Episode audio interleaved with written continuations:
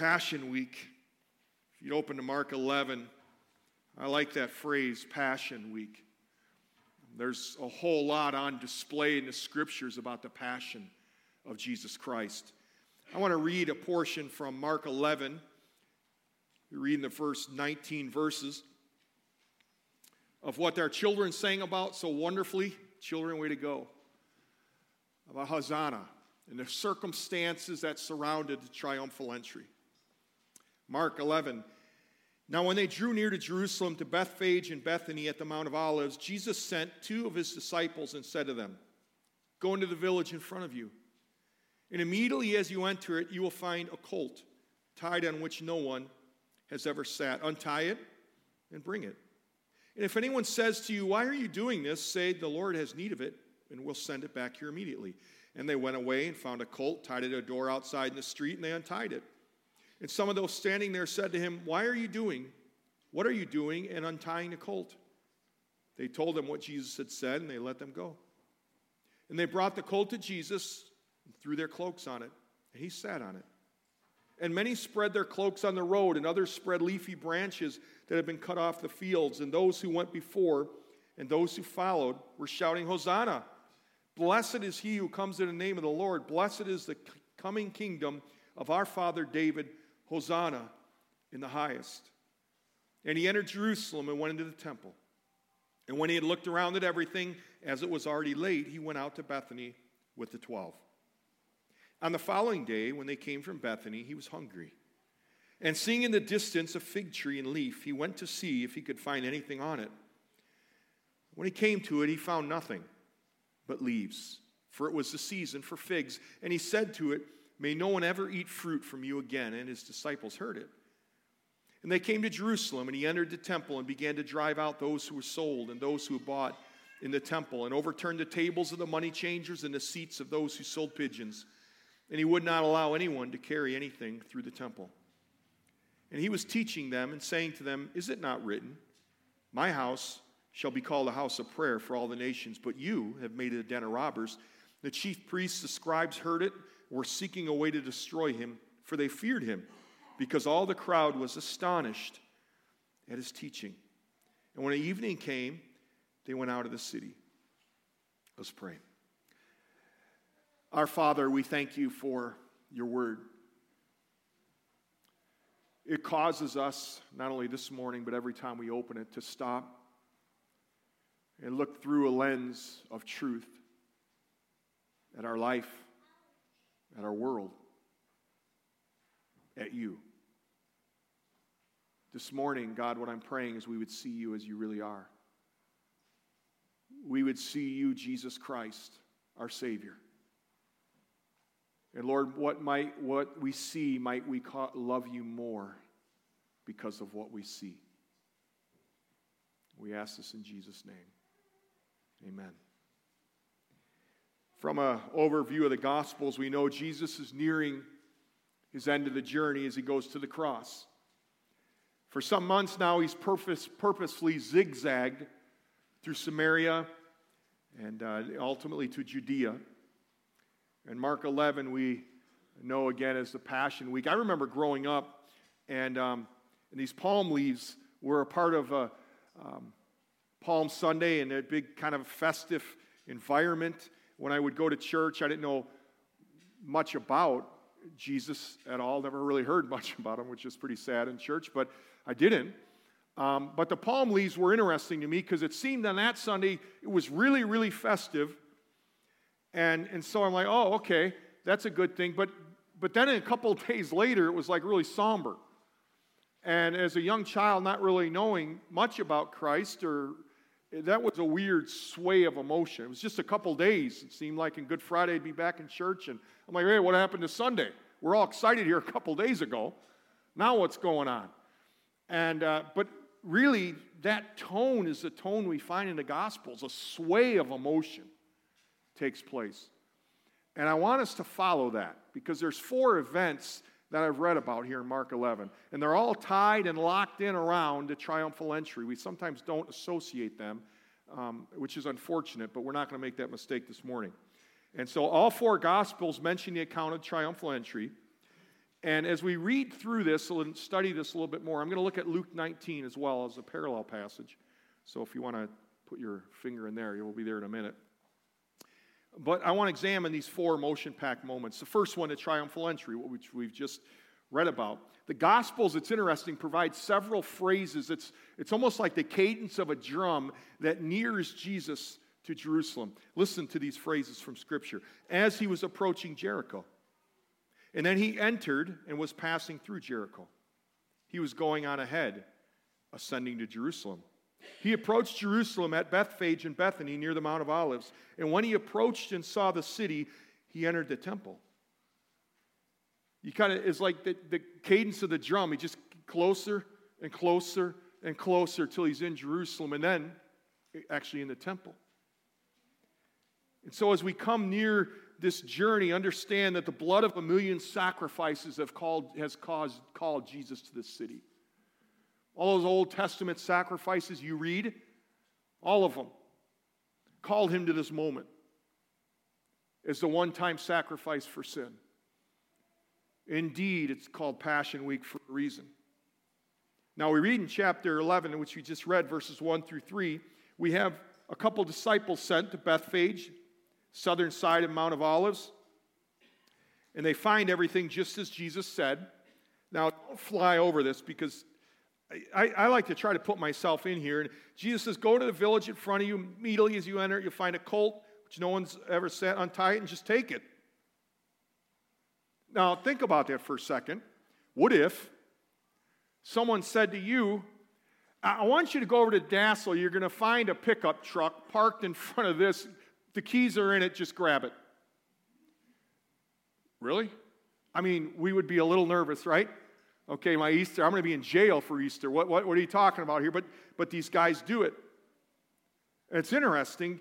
The Lord needs it. I mean, that's what he tells them. If anyone asks, just say the Lord needs it. Well, try that if you take the pickup truck. Police pulls you over. The Lord needed it. I'm sure they'll let you go. It's doubtful. But that's all it took. The Lord needed it. And here it is, this colt that Jesus borrows. I thought about that before it was a boat. Before that, a boy's lunch. He borrowed a platform for, for preaching and food for a miracle. Truly, the Son of Man had no place to even lay his head. He was borrowing things. Such irony. Think about it the one through whom all things came into being himself has nothing. A king without so much as a colt to his name, without even a coin with, what, with which to rent one. And it's such a king who rides into Jerusalem seated not on a proud Arabian horse, but on a borrowed little donkey. We have a couple horses at home. We have Striker and Daisy.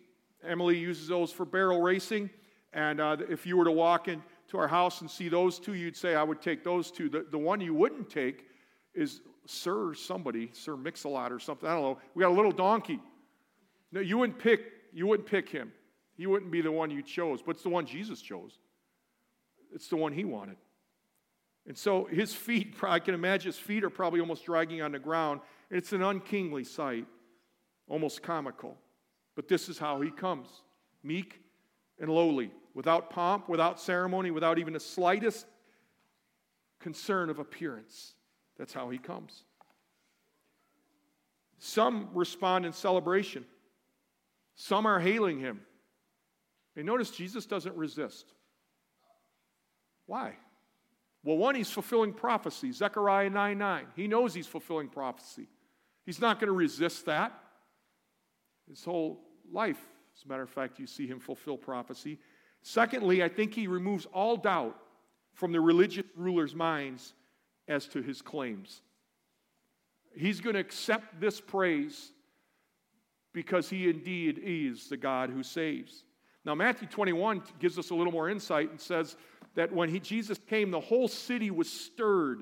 Matter of fact, that word stirred, Matthew uses this idea of a commotion. And when he came, I mean, that city was in a commotion. I mean, things were popping. People were questioning. Some were praising. Some were scratching their head. But when Jesus comes, it seems like he forced the hand of the religious leaders. Because after this public act, they'd have to cast a public vote.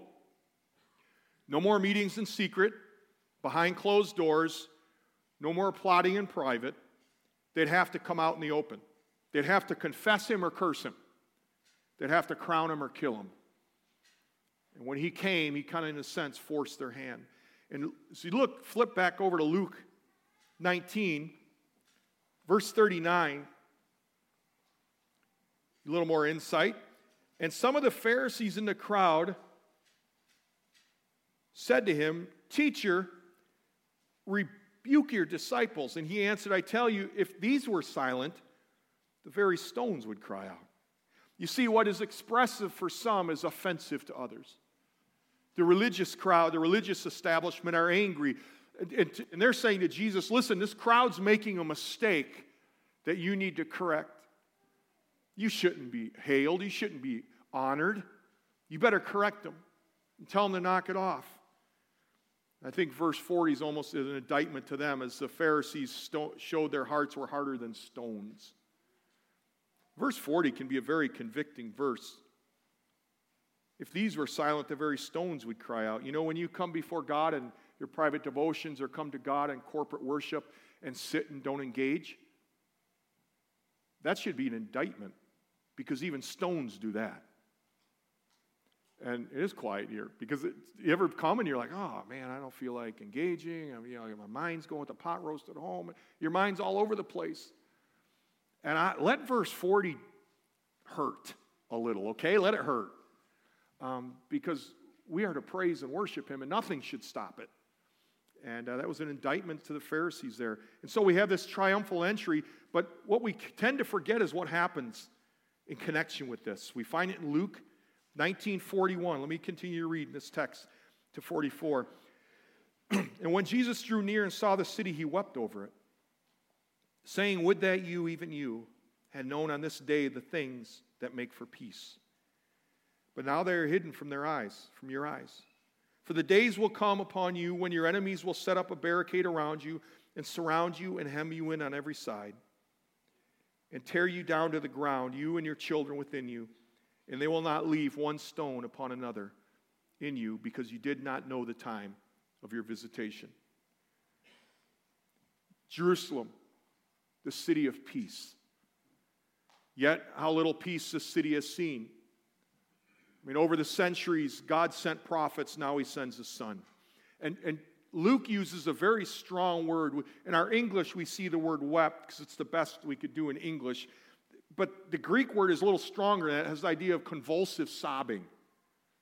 That takes a little different picture, doesn't it? He's deeply grieved at what he sees. This isn't just one tear. Jesus sees lost, hard hearts as he looks at Jerusalem. For him, it's a panorama of pain, of grief. Hands lifted in praise will soon be lifted in punishment. And Jesus knows cloaks of honor will become cloaks of dishonor. And although we see the presence of tears, we know nothing of their depth. We just read, he wept. But there's a whole lot more than that. I agree with Ken Gire. He says, in Jesus' tears, they not only sanctify the moment, but they transcend the moment. In each of his tears is distilled something of eternity, of God's love, of his compassion. It's true. You see, through the mist of tears, he peers into Jerusalem's future and he sees bloodshed, tortured cries. Historian Josephus tells us Titus besieged Jerusalem in AD 7 when it was full of Passover visitors. They cut off the people from leaving, they cut off all the supplies from coming in. People starved, many starved. Soldiers stormed the village the, or the city and they tore down the temple. Jesus looks and sees this and he's grieved deeply. Tears. Tears of regret over what could and should have been. Tears over the loss of so much life and so much peace. And I'm sure tears over the pain of rejection. That though, although he came to provide salvation, there'd be those who'd reject him and not turn to him.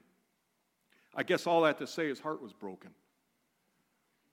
We don't think of Palm Sunday that way. We, we tend to just think of the palm leaves. But this is in connection with that day and what the circumstances surrounded it. Verse 44, I can't help but see it drip with longing. I mean, try to hear the tone of what he's saying. especially the end of it, because you did not know the time of your visitation. I mean, the last, I just hear agony, I just hear grief. But it made me ask a question personally. As I look at what grieved Jesus so deeply the loss, the hurt, the death, the separation from God, the lack of faith when I, when I think of that, I got to ask me what grieves my heart. Is, is it these things? Dr. Phil had a guest on sometime. I was flipping through the channels, and uh, whenever there's a parent child thing, it's sometimes interesting. And the child came on the show, and she was weeping. I'm not kidding, crying and crying. And I'm like, oh, wow, this girl's upset. She's upset. Mom and dad took away her phone. She's on Dr. Phil saying how unfair this is. Now, it's easy to laugh at her and think, what a fool. But, the, but then I think about sometimes what really grabs my heart. And is what is grievous my heart, would it, would it really mirror the heart of my Savior? And what grieves your heart? What solicits your tears? When's the last time you actually cried over somebody? I couldn't help but thinking this next week there's going to be multitudes and multitudes of people throughout the world, certainly throughout our area, who are going to come to church. And they're going to come to church maybe really nicely dressed up. But if they leave that door and were to die, they'd spend an eternity in hell. And our Savior looked down the corridors of time and wept because that's what was on his heart. That's what grieved him. And might it grieve mine more so, and might it grieve all of ours? A.W. Tozer said the Bible was written in tears, and to tears it yields its greatest treasure. So we see his, his triumphal entry, we see him weeping over Jerusalem. But then we see a little situation here that we don't often think about. Back to Mark. In connection, again, starts in verse 12 of chapter 11, which I read. Following day, when they came from Bethany, he's hungry. Seeing a distance this fig tree and leaf, he went to see if he could find anything on it. He uses now a picture of a tree. And this cursing of the fig tree actually sandwiches the temple event. Because if you look at verse 20, after leaving the temple, as they passed by in the morning, they saw the fig tree withered away to the roots. Peter, remember what he said. He said, Rabbi, look, the fig tree that you curse is withered. Jesus answered, Have faith in God. Truly I say to you, whoever says to this mountain, be taken up and thrown into the sea, and does not doubt in his heart, but believes that what he says will come to pass, it will be done for him. He begins to talk about the significance of prayer. But what Jesus is trying to uh, communicate here is that there, there's a foundation called our heart. And when there's no fruit from it, it's withering. Now, although the leaves might look really shiny and might look really good, sometimes the root's not so good. And he provides this visual parable of what's happening to Israel. For oftentimes, the Old Testament, we find a fig tree is a symbol for Israel. Israel is a barren fig tree, and the leaves only covered the nakedness, the magnificence of their temple, the numerous ceremonies hid the fact that these people had not brought forth fruit of repentance and righteousness. And really, in its most simple terms, parable tells us just because we look good, our leaves look large and shiny, does not mean we're pleasing God. And so, as we see this little encounter take place, we see him then go into the temple. Verses 15 through 19. As a fig tree is barren, Jesus goes into the temple and finds the same thing. You see, his passion won't allow him to look away. There's another gospel that said, kind of, we're not exactly sure when it was. It just tells Jesus went to the temple, looked around, and left. I'm, my thought is was actually before this. This is when he comes now after he looked, he comes back. Whether that's true or not, I don't know, but we do know that when he comes, he's very grieved by what he sees. Now, some background's helpful here. There was a place set aside in a temple so people of all races could enter into the blessings of the covenant. That place was the outer courtyard. And what did God desire would take place in that outer courtyard? I mean, what was Jesus' desire would take place in that outer courtyard? Well, Matthew 21 gives us the answer. Verse 14 to 16. Listen, here's what God desired to take place in the outer courtyard. And the blind and the lame came to him in the temple, and he healed them. But when the chief priests and the scribes saw the wonderful things that he did, and the children crying out in the temple, Hosanna to the Son of David, they were indignant. They said to him, Do you hear what these are saying? And Jesus said to them, Yes, have you never read, out of the mouth of infants and nursing babies, you have prepared praise? And leaving them, he went out to the city of Bethany and lodged there. That's what he desired for the temple. It would be a place of praise, of worship. And we sometimes forget, but it also be a place of witness. That outer courtyard was for Gentiles to come in.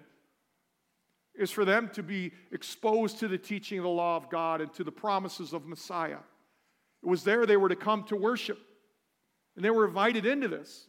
And Jesus comes into the temple and he doesn't find worship taking place, he finds it dead. He doesn't find witness taking place, it's empty, it's not even present.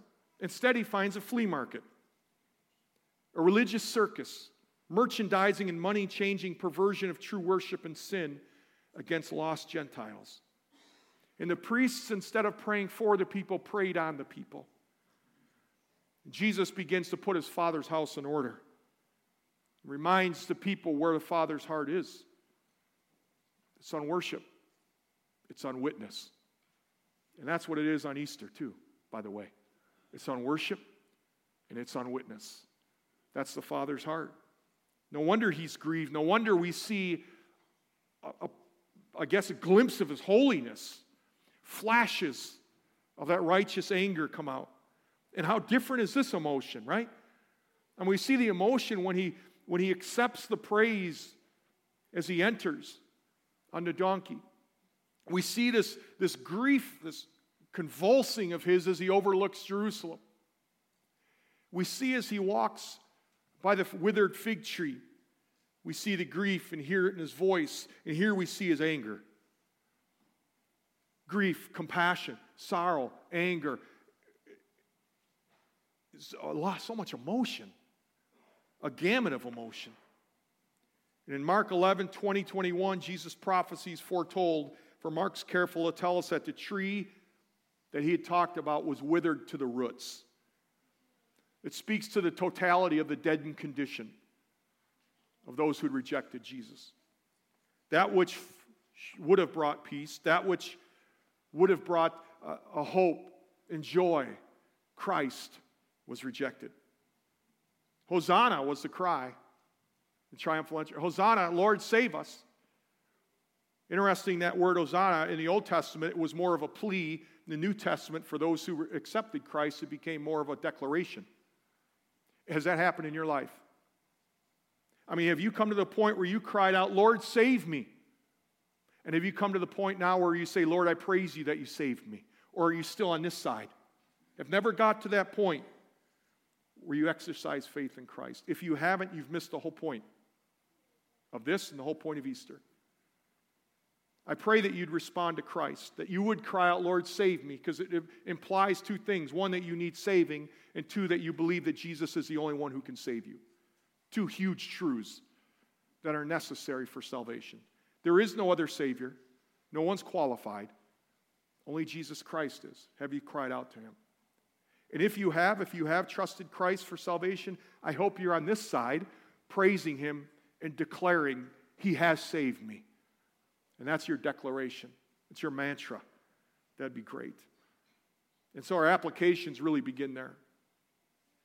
Two concluding exhortations. There's much more, but there's a couple I grabbed out of here I think were, are really helpful to us. Seeing the flow of Christ's emotion and the determination he displayed leads us to these two. One, let the emotion of Christ help you see your heart. As you look at Christ's emotion, what grieved him, what, what he rejoiced in, let it be a window into your heart. You see, being conformed to the image of Christ is letting God's Spirit work in us. And part of the work of the Spirit is searching our hearts. But our part is cooperating and allowing that examination to take place and move us to prayer to say, God, I want to feel somewhat of what you're feeling. I want to I want to see people, and I want to see life the way you see it. I want to hurt to a little degree like you hurt. I want my heart to become more like yours. That, that's, that's a good prayer. And I pray that you would allow Christ's emotion help you see your heart. Let his emotion be the window into your heart, and let his emotion be the window into how you see other people. Number two, let the determination of Christ fuel your courage to follow him. When you're tempted to sit idle, to succumb to pressure, follow the model of Christ. Although grieved deeply, although totally rejected, he continued to love. He continued to serve, ultimately sacrificing his life. Let the determination of Christ fuel you in your courage to follow him. Don't shrug off the calling of God in your life. Keep moving forward. Look at Christ. Cast your eyes, fix your eyes on him, who for the joy set before him endured the cross. Consider him when you're weary, Hebrews says. Consider him so you won't lose heart. Let his determination fuel your courage. The emotions and determination of Christ provide us a picture of Christ like living in our journey through this life. So let the emotion of Christ help you see your heart. Let the determination of Christ fuel your courage to follow him. Some time ago, I was minding my own business in Second Thessalonians, just reading it like I do in my devotions every day. And, and, uh, and there was a little nugget that jumped out. And, it, and it, God brought it to mind this week. And it's just one verse, but if, if there's a desire I have for you this morning, I'm going to steal Paul's because it's so good. And it so lines up with what we're talking about. And, and here it is. This is my desire for you. May the Lord direct your heart to the love of God and the steadfastness of Christ. Father, it is my prayer for my brothers and sisters. Like a river in your hands, would you direct our hearts to you, to your love? And Lord, as we struggle, as life gets hard, would you root us in the steadfastness of your Son, who models for us perfectly obedience, courage, love, grace, and perseverance. So, Lord, direct my brothers and sisters' hearts into your love and into the steadfastness of Christ. Amen.